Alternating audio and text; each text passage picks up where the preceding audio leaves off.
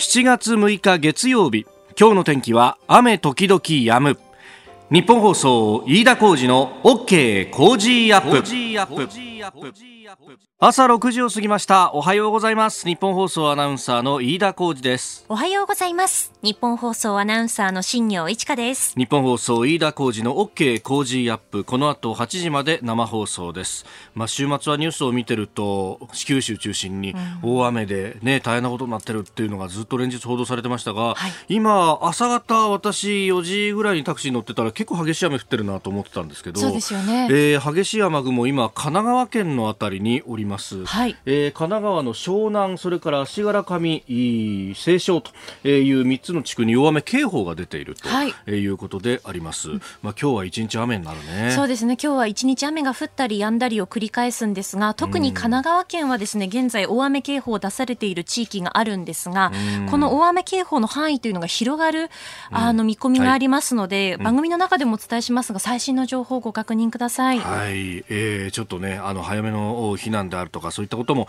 えー、検討した方がいいかもしれません、はい、えー、番組の中でもお伝えしてまいります。で、えー、もう今日のニュースは雨とそれから都知事選というところ、まあ、昨日ね都民の方は関係があった都知事選。あの昨日私も投票行ったんですけどもあの近所の小学校の体育館に、まあ、行きますと、はい。まあ、いつも通りね、えー、こうまずはあの投票権を引き換えて、うん、であの自分がちゃんと登録されてるかを確認しで、えー、投票権をもらって、で、そこから先がちょっとやっぱ違うなと思ったのが、あのそこに、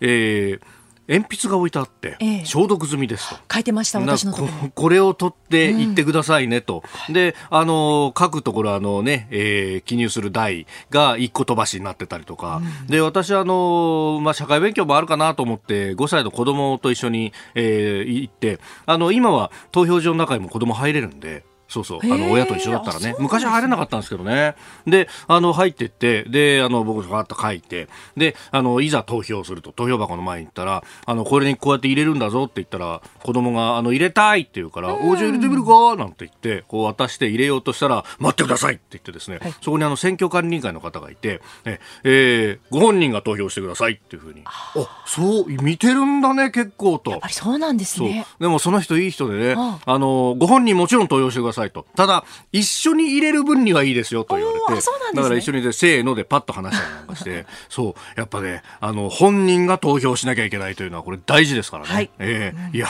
日本の選挙って細かいところまで構成を気にしてんだなと、ちょっと感動いたしました。さああ各紙ピックアップいたします。今新業アナウンサーもスポーツニュースで読んでくれました。ボーア選手の満塁ホームランについてはですね、まあ、デイリースポーツが一面で来るのは当然なんですが日刊スポーツも一面でボーア満弾というふうに書いております、まあ、あの気になるのは2つの新聞とも全く同じ写真を使っているんでこれ全く同じ紙面に見えるんですね。ね、えー、ボーア選手が両手を叩いている写真というね。まあああまあこのぐらいにして、あとはきっと須田さんがまた、須田慎一郎さん、今日のコメンテーターですが、えー、詳しく話してくれると思いますんで、期待してましたいと思います。はい、さあ、そして、えー、一般紙はですね、えー、熊本の豪雨一面というところが多いですね。まあ、豪雨か小池かという感じです。えー、朝日、読売、それから毎日、3紙は熊本豪雨と、えー、締め切りの時点では死者22人ということで、えー、それが一面トップの見出しとなっております。まあ、あのこれにつきましては後ほど、えー、現場で取材をしております日本放送藤原貴根記者に電話をつなぎまたあの気象協会の方にもですね今後の、えー、雨雲の動きなどについても聞いていこうと思います。まあ、あの今のところ22人の死亡が確認されたということですがそれ以外に、えー、11人の方の行方不明それから、えー、10人を超える方の心肺停止というような、えー、ことも出ておりますので、えー、まだまだこれ油断を許さないと、えー、2階3階あたりまでこう水が来たというのがですね写真を見るとこうよくわかるというところもある。またあの大きな川の支流のところに、まあ、あの水が流れ込めなくなっちゃってバックウォーター現象というものが起こったというようなことも伝えられております。で流域では川辺川というね、えこの支流にダムを作るという計画があったんだけれどもこれが、えかつて、え中止になったと、まあ、民主党政権時代に中止になったと言われております。で一方でこのダムの建設を進めたいから、え護岸工事に予算がつかなかったんじゃないかみたいな指摘もあって、まあ、その辺も含めて検証しなければいけないんですけれどもそういう綱の引っ張り合いの中で、えー、治水が遅れていた。でもっと挙手的に考えれば、えー、そういったあのー公共事業への敵視というものが90年代の半ばぐらいからずっとあってですねでそれによってあの公共事業費がどんどん削り取られていって結果治水があのやろうにも予算がつかなかったっていうのはこれあの関東も全く一言ではなくってかつてあの鬼怒川が氾濫した時にええ常総市で、え堤防があの決壊しましたけれどもあの時も計画はあったんだけれども工事が、えそこまで手が回っていなかったという指摘がありました。まあ、こういったところもこれから環境がどんどん変化していっている今までの削れ削れの予算付けで果たしてよかったのかと、まあ、もちろん今はですねこの災害対応にもう全力を投じていただきたいんですが、えー、今後の検証作業は、えー、必須だろうということを思います。えー、小池氏圧勝産経新聞と東京新聞が一面トップとなっております。それから日本経済新聞の一面は、えー、企業のですね格付け、えー、この格下げが相次いでいると、えー、世界で1400社と、えー、中央銀行の支援で債務が拡大しているという話をとっております、えー、一面ご紹介いたしました。あなたの声を届けますリスナーズオピニオン、えー、この OK 工事アップはリスナーのあなたコメンテーター私田新行アナウンサー番組スタッフみんなで作り上げるニュース番組です、えー、ニュースについてご意見をお寄せください。今朝のコメンテーターはジャーナリスト須田慎一郎さんです。取り上げるニュース新型コロナ、えー、東京は4日連続100人以上という新規感染者が出ております。それから九州南部の豪雨災害。トランプ大統領の独立記念日演説、えー、そして尖閣沖に中国の海警局の船が来ていると、えー、最長30時間以上領海にまで入っているというニュース、えー、そして東京都知事選の総括伺ってまいります。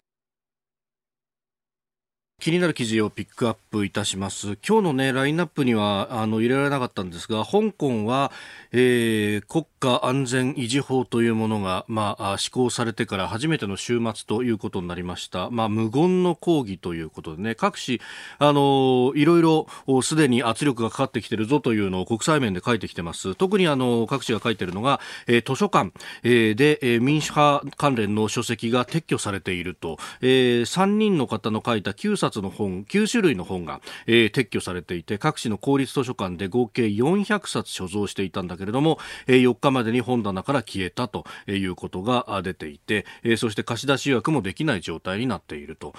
これをですね、まああの香港の、まあ、新聞特に民主派寄りの新聞などは、えー、現代の噴書工事が行われたと、えー、噴書工事、えー、かつてあれは真の始皇帝ですかね、えー、儒教の儒学者であるとかその本であるとかを、えー、燃やしたり、えー、そして、えー、儒儒者たちを、えー、儒学者たちをですね、えー土に埋めたりとかですねいろんなこう処刑をしたっていうこの一連の言論弾圧のことを言うわけですがこういったことが起こってるぞという記事も出ているようです。であのかつて抗議活動ではですねあのいろんなところに、まあ、特に香港の政府の総合庁舎の近くのあの歩道橋のところの壁が有名だったんですけれどもレノンウォールといってですね、えー、付箋にあの抗議活動のその文章とか民主派を応援するようなこう文章を書いてそれをペタペタ貼っていくと。でそれがこうあの付箋っていろんな色があるからこうカラフルな壁になるっていうですね、えー、いうような抗議活動をやってたんだけど、えー、そのスローガンを書いただけでも今回、えー、国家安全維持法違反になる。それに問われる可能性があるということで、えー、付箋だけを何も書かずに貼る。というような、えー、無言の抗議を行っていると、えー、これはあの朝日がですねあの結構詳しく書いていて、えー、香港からですねこの増光雄一郎さんという方。この方は結構いろんなあの民主派から新中国の人たちから詳しく詳しくこう取材をしている方で読ませる記事をいっぱい書くなっていうふうに思ったんですがレノンウォールというものの変化というものもですね、えー、白紙のものと取り替えたと、えー、禁止されたスローガンをアルファベットや図を使って表現して取り締まりを回避する動きも出ていると。いう、まあ、直接言わずにこう遠回しに言うことで、ええ、抗議の意思というものを続けていくということはあの試行錯誤いろいろやっていると社会が変わっているんだなということは常に思います。えー、そしてその中国ですがえー、今ですね、東シナ海でも演習をしていると、これあの、日経のですね、えー、2面に詳しく書いてあるんですけれども、南シナ海だけでなく東シナ海と黄海、えー、黄色い海でも軍事演習をしたと、3海域同時の演習は異例というふうに、えー、書いています。影響力を誇示という見出しをつけて、えー、いるんですけれども、あのー、一方でですね、アメリカは南シナ海で空母を2隻出して、えー、2隻で同時に演習というのをやって、それはあの、やっぱアメリカってすごい国だなと思うのは、あの、空母にもフェイスブックのアカウントとかツイッターのアカウントがあってですね、で、そこで写真をつけて結構、あの、詳しく報じていたりなんか、あの、アピールしてたりなんかするんですが、え、あの、東シナ海や南シナ海、まあ、特にこれ南シナ海があ今は正面になってますけれども、米中両方とも大規模な演習をやっていると、えー、かなり海の上では、こう、駆け引き、鞘当てというのが強くなってきています。で、そこへ来て、えー、日本も一言ではないと、えー、尖閣では領海に30時間以上中国の公船公の船が居座っていると、まあ、この辺のニュースは後ほど7時台に、えー、今日のコメンテーター須田慎一郎さんとまた深めていきたいと思います。さあ、あなたの声を届けますリスナーズオピニオン。あの、都知事選についてですね、中の人からもツイッターをいただいております。ありがとうございます。ますえガレオンさんです。都内某自治体の勤務ですが、そうなんですね。今回の選挙、本当に大変でした。投票所も下手したら密集に密閉ですから、相当神経を使わざるを得ずという形にと。ああそうですよね、ね、蒸し暑いからといってこれ投票所クーラーつけついてても、うん、あのつけずにドア開けっぱなしにしてね換気をしながらとかなんかものすごい数の扇風機を使っていたなというような印象もあったりとかしていやーこれやる方も大変ですよね。そね、ね。うん、それからまあ情勢という意味ではですね一緒に行われたあの都議補選4つの選挙区で行われてましたがあの昨日のねあの長官締め切りの段階ではまだあの日野市に関しては、えー、結果出てなかったですがそれ以外の3つの都市はいずれも自民党の新人さんとかあるいは元職の人とかが、えー、受かってると、まあ、これが今後の都議会でどういうスタンスを取るのかによって、また全く変わって、えー、情勢もちょっとずつ変わってくるんだろうなということも思ったりします。えー、都都知事選についても後ほど、えー、須田さんとは7時40分過ぎのスクープアップのゾーンで深めていきます。さあ、7時台はコメンテーターの方々とニュースを掘り下げます。今朝はジャーナリスト須田慎一郎さんです。おはようございます。おはようございます。いや気分の嫌さですね。勝ちましたね。大勝。大勝。もう圧勝と言ったらいいのかな。ええー、阪神が。阪神が。えー、メールもいろいろいただいてます。53歳大和市ベイスターズファンの鶴ちゃんさん。はい、タイガースようやく調子に乗ってきましたね。と。ね、えー、ルート246374歳、川崎高津区の方も、いやー、よかったですね。と。で、タレコミも結構ありまして、えー、須田さんのモノマネを松村邦洋さんがやっていると。で、これ、やってるだけじゃなくてですね、須田さん。松村さんから前回出演の後にメールをいただきまして、えー、松村邦弘です。須田さんに感謝しております。阪神応援よろしくお願いいたします。わかりましたといただきました。やっぱり投げるべき人間が投げて、ね、打つべき人間が打って、ね、抑えるべき人間が抑えて、ね、えー、そうそう、強いね。棒和が、これ、覚醒ですかね。覚醒。もうね、えー、ガンガンいくよ、これから。ガンガン。ガンガンねうん、だってあの、ランディーバースだって最初は打てなかったと。そう。ね。もうね、あの、バースの再来かと思っちゃったもんね、昨日なんか。そう、綺麗なフォームでしたね。すごいよね。ねええ、今日もこの勢いでよろしくお願いいたします。はい、お願いします。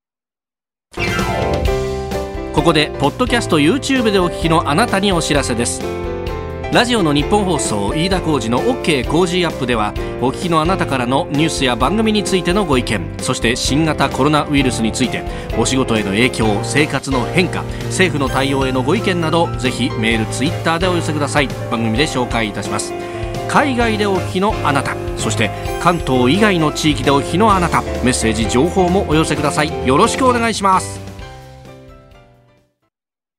7月6日月曜日。時刻は朝7時を過ぎました。改めましておはようございます。日本放送アナウンサーの飯田浩二です。おはようございます。日本放送アナウンサーの新業一華です。あなたと一緒にニュースを考える飯田浩二の OK 工事アップ。7時台はコメンテーターの方々とニュースを掘り下げてまいります。今朝のコメンテーター、ジャーナリスト、須田慎一郎さんです。須田さん、おはようございます。おはようございます。おはようございます。えー、須田さんには番組エンディングまでお付き合いいただきます。えー、気象に関する情報ですが、大雨警報が神奈川の湘南三浦半島、それから足柄上、西湘というところに出ています。まあ、相模湾沿い、えー、あたりというのはかなり激しい雨が降っているようであります。えー、今後の情報にも注意してください。またこの雨雲がこの後関東一円にかかってくるということになりますので、えー、今日は雨と、えー、それも一時的には激しい雨も降る可能性もあると、えー、河川の氾濫や増水にもお気をつけいただければと思います、えー、行政の情報も確認してください。番組の中でも情報入り次第お伝えしてまいります。えでは最初のニュースこちらです。新型コロナウイルス東京都で4日連続の100人以上。東京都で昨日新型コロナウイルスの感染者が新たに111人確認されました。陽性者が4年4日連続で100人を超えるのは4月25日以来70日ぶりとなります。えー、西村経済再生担当大臣は東京に隣接する埼玉、千葉、神奈川の3県の知事とオンラインで会談しました、まあ、東京は選挙中ということだったのでこの3県の知事とというところだったんですがまあでも東京なんとかしないとというふうに3県の知事は思いますよね、当然、ね。はい、まあ、あの7月の2日にですね、はい、もう今回、今回あの、ね、警戒の、えー、基準が決、ま、変わってしまってですね、東京アラートっていうものないんですけれども、はい、実質的なもう東京アラートというところに入ってきた。で、加えてですね、ポイント2つあるんだろうと思うんですよ。ええ、で、1つはですね、やっぱり夜回し関連というところで、え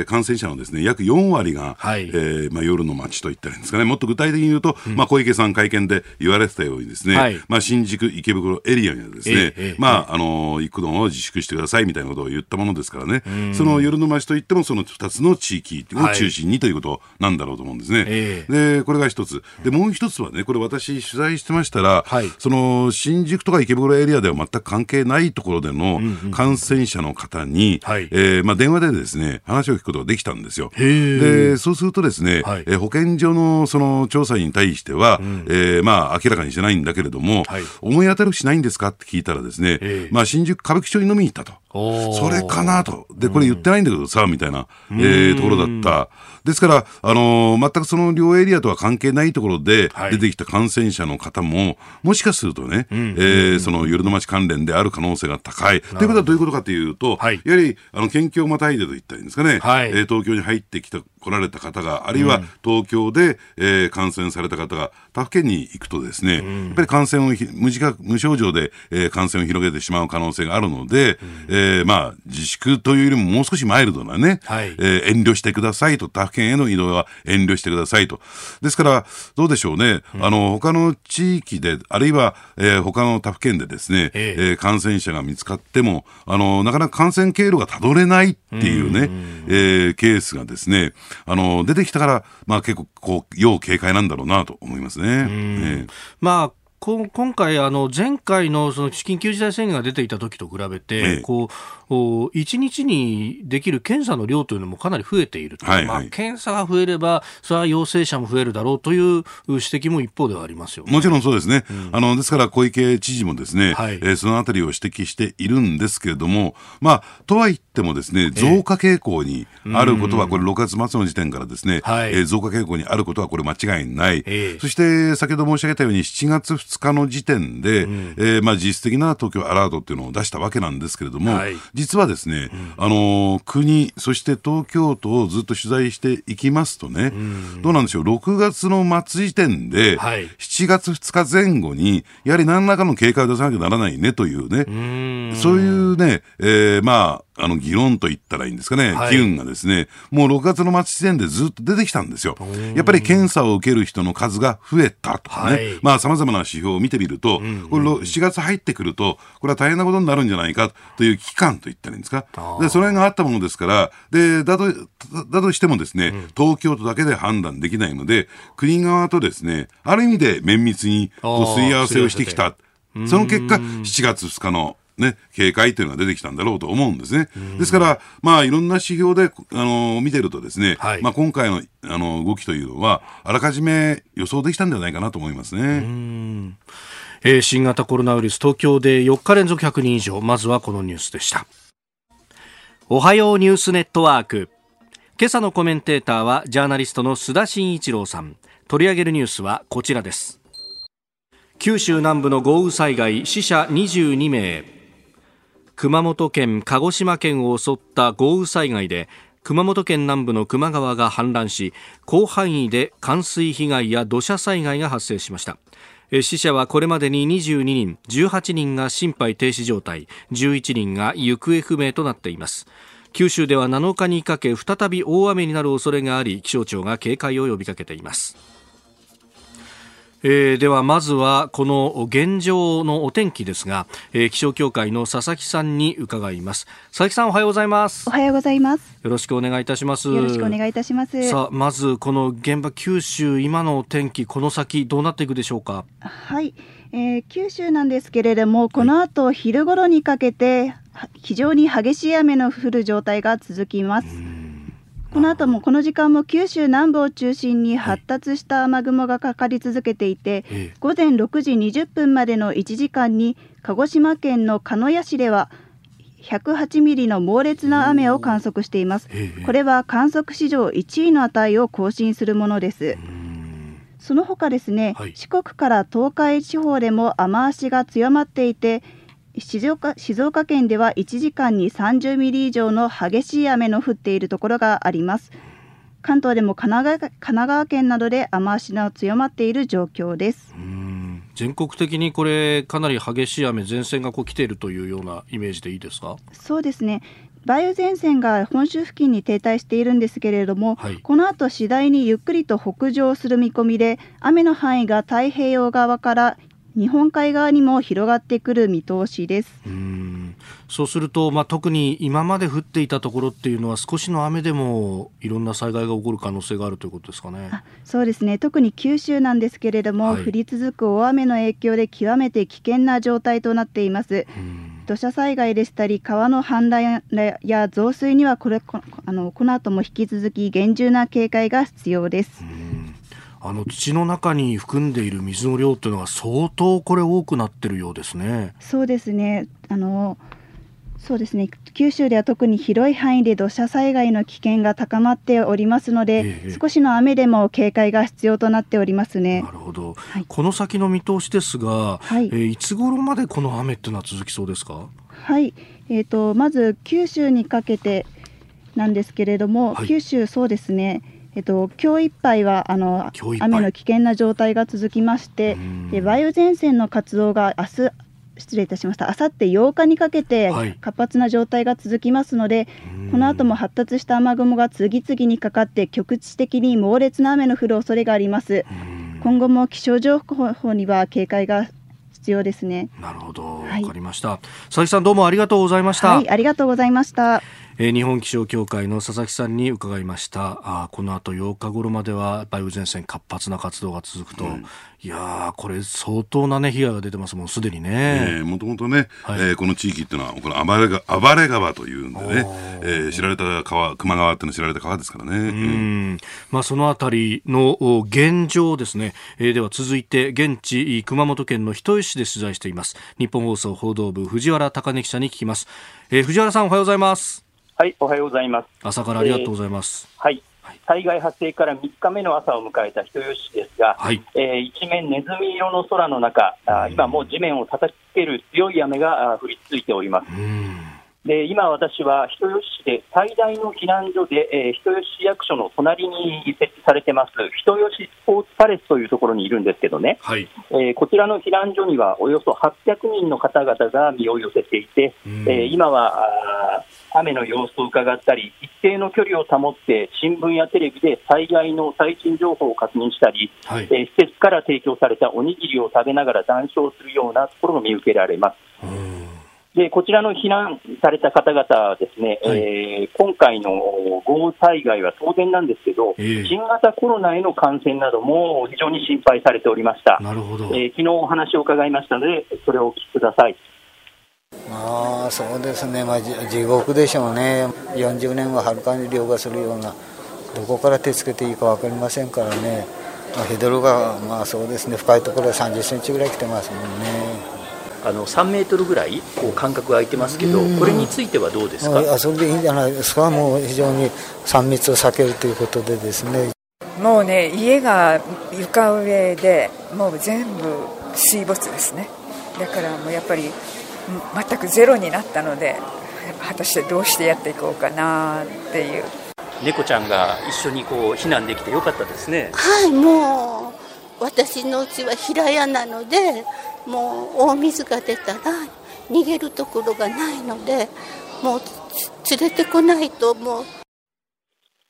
皆さん本当ねあっという間にという感じで地獄でしたっていうこのコメントっていうのはちょっとね、えぐっとくるもの、びっくりするものがありますけれども、まあ、避難所、じゃあ結構間を空けて工夫をしながらやっているという感じなんですかね。そうですね、あの生活スペースとなっている会場では、あの卓球のフェンスがあるじゃないですか、えええそれを使って隣との間隔を3メートルほど空けたパテーションを設置したり、え体の不自由な方や体調が優れない方などなどへの配慮として、別の部屋や会,、えー、会場を用意したりとか、あとは避難所のこちらに来る方のですね、はい、えー、定員をですね通常の半分にしたりとか、あ施設に入る際は必ず体温を測ったりとか、マスクや除菌シートを配置するといった徹底した感染予防が取られておりますね。なるほどさあ、スタジオには須田慎一郎さんもいらっしゃいます。はい、あの須田ですけども、あの、今回のね、あの、球磨川っていうの、過去ね、たびたびこの氾濫を起こしてきたわけなんですけれども、はい、その、ダムによらない水対策というところを進めてきた。で、この辺についてのですね、えー、何か地元から声は上がってるんでしょうか？はい、あのー、前回、えー、こういう災害が起きた時も、あの、えー、から、あの、堤防とかそういう対策は取っていたらしいんですが、はいはいただ、ただそれ以上、それを想像を絶するような今回は、えー、反乱だったので、もう、あの手の打ちようがなかったというふうな声も聞かれましたなるほど、まあ、一瞬の出来事だったというような、ね、報道もありましたもんね。えー、藤原さんどうもありがとうございました。あの、はい、気をつけて取材続けてくださいね。はい。はい、ありがとうございました。えー、日本放送報道部藤原貴根記者に聞きました、えー、熊地方は今も大雨洪水警報が出ているというところ、まあ、熊本県はねそれ以外にも天草あ地方芦北、えー、それから熊本地方の八代のあたりも大雨洪水警報が発令をされております。えそしてもう一つ用意していたニュースですがアメリカです。トランプ大統領が7月4日の独立記念日に異例の演説を行ったということであります。まああの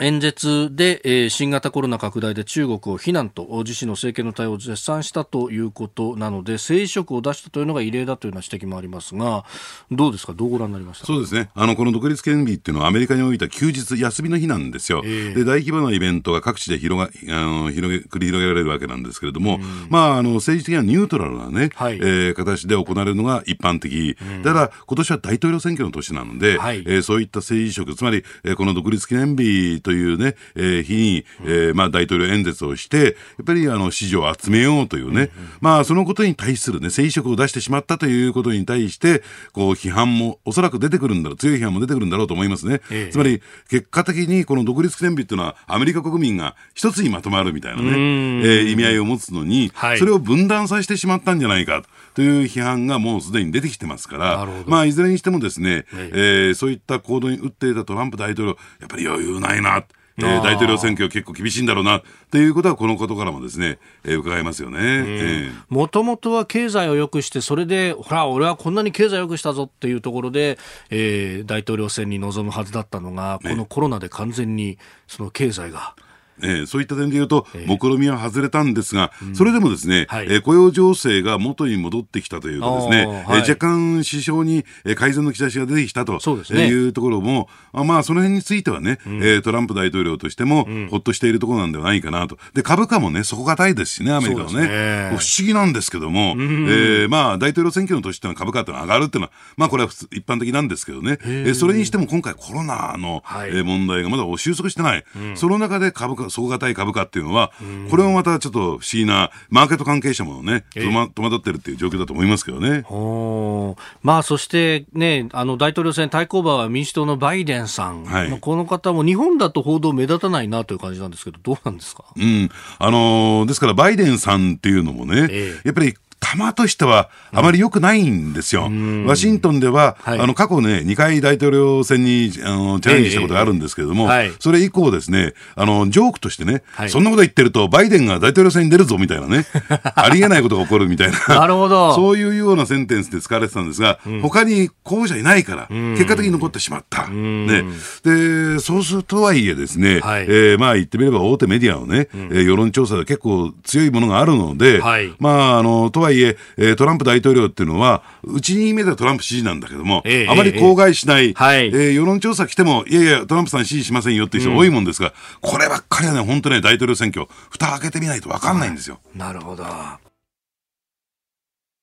お送りしております OK 工事アップ。今朝のコメンテーターはジャーナリスト須田慎一郎さんです。引き続きよろしくお願いします、はい、お願いします。続いて教えてニュースキーワードです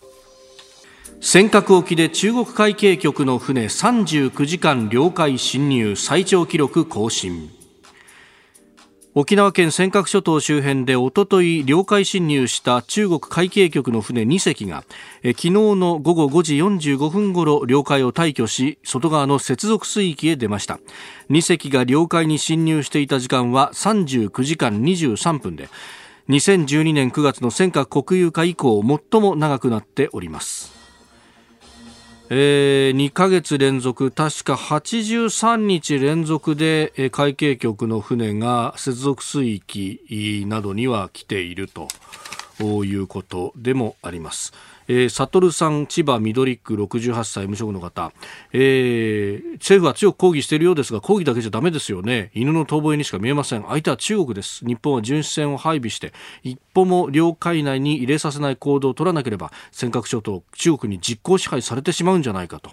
えー、いうことをお書きになっております他にも、まあ、港だとか避難所を作ると、えー、台風の時のシェルターのようなものを作るとか強い態度で示すべきじゃないかというご意見です。あのー、ね、これちょっと過去を振り返ってみないとですね今起こっていることは理解できないんですけどね、はい、あのー、実は民主党政権時代のですね、えええー、尖閣諸島を見てみますとね、はい、あのー、石原と現当時の東京都知事がですね、うん、えー、東京都で、えー、尖閣を買い取ろうじゃないかとい。う動きを見せて基金を作りましたと、うん、でまあ、それに対してですねいろいろとハレーションが起こるということで当時の民主党政権が、はい、その国有化をすると、うん、東京都にそれをもともとは民間の方が持たれてたものを、えー東京都の所有じゃなくて、えー、国所有。これをきかけにですね、中国側が激しく激しく反発、えー、してくるという状況になった。えー、それはもうこの、えー、領海領土問題だけではなくてね、はい、えー、経済的にも、えー、日本に対してプレッシャーを、えー、かけてくることになりましてですね、うん、こう近年では、えー、まあ日中関係最悪というね、はい、えー、状況になったわけなんですよ。うん、で、そして、えー、安倍政権になってからですね、えー、なんとかその落ち着きを取り戻していくんですけれども、うん、えー、その背景に一体何があったのかというとですね、はい、あの、実は安倍政権と中国サイドがですね、ええ、まあ、水面下でやり取りしましてね、あの、まあ、一定程度の、その中国側のメンツっていうかな、はい、えー、まあ、権利も、権利と言ったらいいんですね、顔もあるから、うん、えー、もう領海を含めてね、うん、1日4隻まで、その侵入を認めるじゃないか、中国公船のと。で、ただ、そうは言っても領海っていうのは無害航行する分にはですね、何の問題もないんですよ。はい、そこに徐々に徐々に入ってくると、やはり日本側としても対処しなきゃならなくなるんだけれども、やっぱり無害航行の、えー、原則を貫けばね、はい、えー、公海に入ってくる、ね、えー、ことは問題ない、領海に入ってくることは問題ないわけですから、それを上限1日4隻というね、なるほど。まあ、これは別になんか文書が交わされたわけでもないんですけれども、そういう、まあ、約束。で、これをね、私喋りますとね、根拠あるのかってよく言われるんだけれども、はい、実はね、あの、それから数年後に実は、えこういうことがあったんだということで、えー、官邸の中でね、はい、まあ、どなたとは言え言わないけれども、うん、中国側からこういったレポートが毎日毎日送られてくると。それ何かというとですね、えー、尖閣諸島の地図、領海を含めてですね、はい、中国側が、え今日は公船はこういう功績をたどりましたよというですね、功績のまあ、ずずっと言ったりですかね、えええー、まあ、あの二次元なんですけどね、でそれが送られてくるんですよ。まあ、もちろん日本側も何隻入ったのか、何時間入ったのか、どこを通ったのか、これ全部把握してますよ。でそれをすり合わせて、あ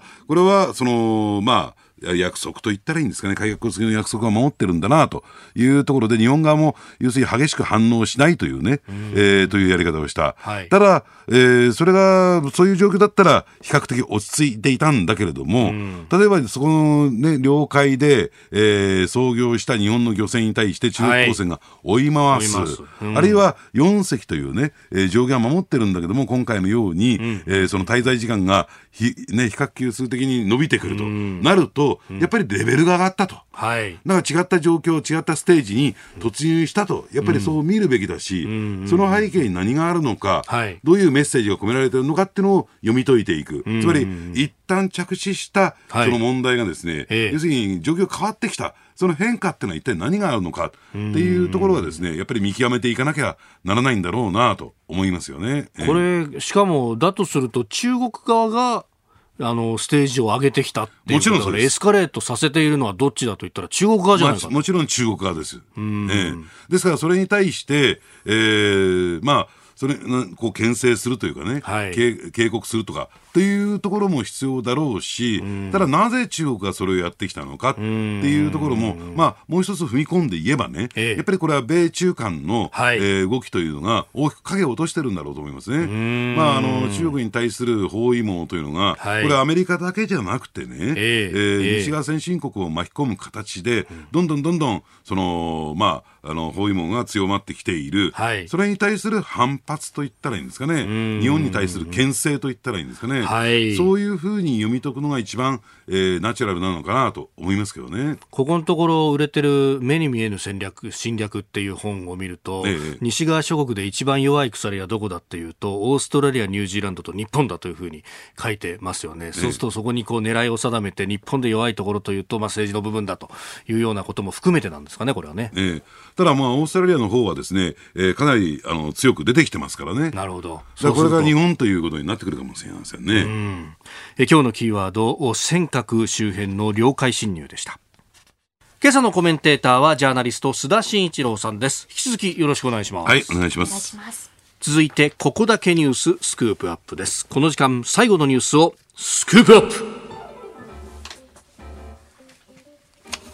東京都知事選、現職小池百合子氏が2回目の当選。あの普通ですとこういう時は万歳をするものでございますがまだコロナ禍の真っ只中でございます、えー、ここで万歳という気持ちにはなかなかなりにくいというかこれからも緊張感を持って、えー、そして、えー、非常に厳しい状況にありますこのコロナに対してしっかりと対応していきたいと考えております。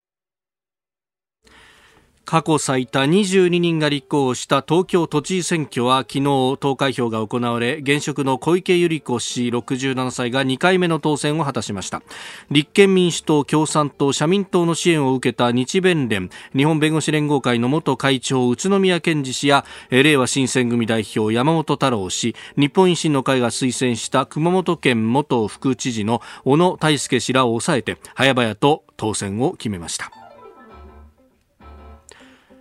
えー、ということで、もう8時ちょうどでね、はい、えー、当確っていうふうに各市が、あ各社が打ったというような、まあ、圧勝ということになりました。えー。まあ、あの出口調査でね、はい、もうすでに分かったということなんでしょうけれども、あの投票率が55%、前回4.73ポイント下回ったっていうことを増えましてね、やっぱりそういう結果がまあ見えていたからこそ、えー、東京都の、ね、有権者にとってはもう興味関心失ったのかなと、はい、えー、が低くなったなという感じがしますよね。で、まあ言ってみればですね、えー is 小池知事ね、はい、えー、ほとんど選挙運動、活動らしいものを何らせずですね、ねまあ、あの、この新型コロナウイルス対策に、えー、まあ、専念するとい。うスタンスを取りました。はい、えー、ということが考えてですね、やっぱりあの、組織をがっちり固めてね、ええ。ー、まあ、自公の推薦を取ってですね、えー、まあ、あの、組織をがっちりか、あ、推薦取ってないのか、えー、自公の支援を得てですね、うんまあ、えー、まあ、あの、組織をがっちり固めてということなんですけども、はい、まあ、結果的にそれで圧勝したということですから、うん、無党党派層がほとんど今回、影響を及ぼさなかったのかなと思いますね。そうですよね。まあ、あの、これ、投開票もすでに結果が出てますけど、大体6割ぐらい小池さんが取ったと。ええ、で、あの、序盤の情勢調査などの数字を見ると、やっぱり6割ぐらい小池さんだったから、え、あんまり情勢変わんなかったんですよね、選挙戦の前後でね。であの、その一方でね、あの、宇都宮健治さん、そして山本太郎さん、はい、えー、野党の票を、えー、まあ、食い合ったんじゃないのか、あるいは分け合ったんじゃないのか、というような指摘もあるんですけども、ね、とはいえですね、えー、両方足してみても14万4千余りというね、えー、あ失礼、えー、100えー、140万余り,、ね。えー、余りということで、はい、まあ、あのー、140万余りということで、まあ、それほどですね、まあ、まあ、そうですよね。届かないという状況になりました。で、加えてですね、うん、じゃあ今後の動きを見ていきますとね、はい、ちょっと今回の選挙戦の中で気になる動きがあったんですよ。えそれ一体何かというと、6月30日、はい、えー、山本太郎さんのですね、街頭演説で、はい、えー、これ、あの、行われた時にですね、うん、えー、国民民主党に所属する馬淵澄夫さん、この番組もね、出られたことがあるというね、ねで馬淵澄夫さんがですね、サプライズで事前告知なしで応援に入られたんですよ。応援演説に入りましたね。えー、これ一体何が起こったんだろうか？っていうところで、えー、その日の夜、まあ、あのー、8時ですね、選挙活動終わった後に、はい、私、あの、山本太郎さんにぶら下がってみたんですよ。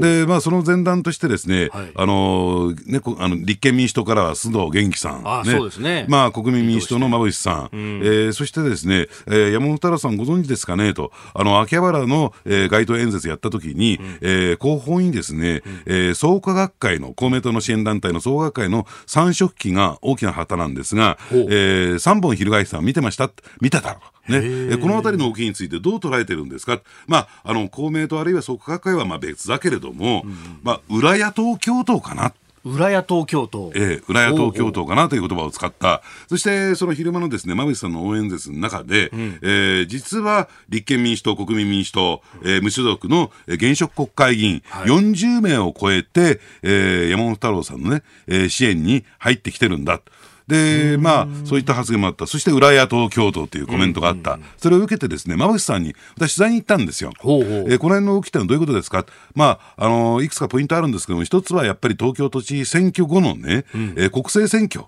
つまり、えー、野党サイドはどうやらですね、はい、えー、衆院のですね、解散をですね、えー、9月と睨んでるんですよ。お、早いですね、9月。えー、9月、9月解散、ね、えー、というふうに捉えている。とするともう、準備を始めていかないと。はい、で、加えて今のようなバラバラの状況では、うん、要するに、えー、総選挙惨敗するんじゃないか、というところで、実はですね、この東東京都知事選挙の前あたりからですね、はい、もう一度、立憲国民の合流のですね、えー、調整がスタートしていた。はい、ね、で、そういった流れを受けて、馬渕さんが無所属から国民民主党に入った。で、まあ、そういった意味で言うと、その馬渕さんが、はい、えー、まあ、あの、山本太郎さんのね、支援に入るというのも、実は言うと、両党合意のもとなんですよ。了解のもとと言ったのかな。なるほど。ですから、あのそこに40名のそういった人たちが集まってくるというのもよく理解できる。ということは、馬口さんとね、えー、9月になってくると、やはりそういった、えー、この両党のね、合流が表面化してくるんじゃないですか、ななるということですか？と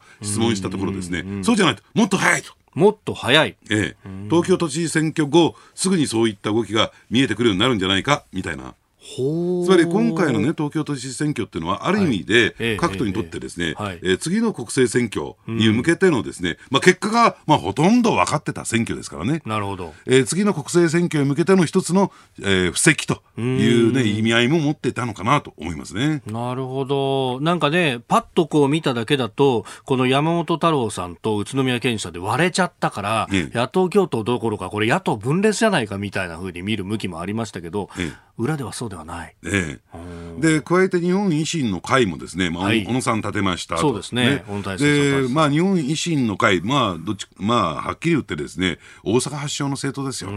からどっちかというと自慢は大阪、関西ということなんでしょうけども、はい、一体この日本維新の会の看板で、東京でどれぐらい票が集められるのか、この辺を見極めたかったっていうね、部分もある。これもやっぱり国政を睨んでる動きですね、うん、これね、今回、汗かいたのは、どっちかというと、この東京選出の、まあ、ね、参議院議員のね、うん、柳瀬さんと音喜多さんというところが中心になってたというような報道もありましたけど、はい、ってことは、どちらかというと、大阪組がガンガンやるっていうよりは、東京組でどのぐらいまでやれるかっていうのを今回試した。で、衆議院選で、えー、どの程度の得票数が望めるのか、どうやれば上積みができるのか、で場合によってはね、私ね、はい、これは私の勝手な見方ですよ、ええ、小野さん、まあ、東京都知事というよりも、次の衆院選狙いなんじゃないかなとも見てるんですね。うん、まあ、今回、名前を浸透させるという意味では、ね、おっしゃる通り。確かに、でご本人も敗戦の弁の中で一番無名からスタートしてここまで積み上げられたっていうのは、うん、まあ、悔しさはもちろん出てましたけれども一つ、まあ、手応えみたいなものは感じてそうですね、うん、ですから知名度を上げるという点ではね、はい、この東京都知事選挙っていうのは、ものすごく効果なんですよ。なるほど、えー、みんな注目してますから。須田さん、あの、いろんな候補にくまなくインタビューされてましたよね。やっぱ皆さん東京都知事選に集まるっていうのは、それだけこう、いろんな注目が集まるからっていうことあるんですかね。えー、で、加えて政見放送、これ無所属で出られるんですよ。ああ。そっかそっかそっかそっかそっか、えー、そういったところもあって、注目度が高くてですね、波及効果、アピール度が高いっていう。国政選挙だと、ええ、そうはいかないところがあるから、ね、ええ、そうなんですね、ええ、なるほど。いろんな思惑が絡み合ってるっていうのがよくわかりますね、ええ、だから背景にいろんなですねそういう動きがあるんだというのがとこの東京都知事選挙なんですね。しかしこの後また秋に選挙となったら忙しいですね。まあそのあたりね、うん、安倍さんの腹の中が本当に9月なのか、どうもなんか、えー、一遍もそんなこと考えたことないみたいなね、ところを、ね、言ってあるから。頭のにもないっていうおっしゃいますよね。これからね、えー、国会といったんですか、国政を舞台に、はい、いろんな思惑が絡んでいくんだろうなと思いますけどね。うん。えー東京都知事選挙の総括そして今後というところまでお話をいただきましたポッドキャスト YouTube でお聞きいただきありがとうございましたこの飯田浩司の OK 工事アップは東京有楽町の日本放送で月曜から金曜朝6時から8時まで生放送でお送りしています。生放送を聞き逃したあなたぜひラジコのタイムフリーサービスで新型コロナウイルスに関しての最新情報ニュースやスポーツエンタメなどをぜひチェックしてください。さらにこの番組では公式 Twitter でも最新情報を配信中。スタジオで撮影した写真などもアップしています。そしてもう一つ私飯田浩司夕刊富士で毎週火曜日に飯田浩司の「そこまで言うか」を連載しております。こちらもぜひチェックしてください。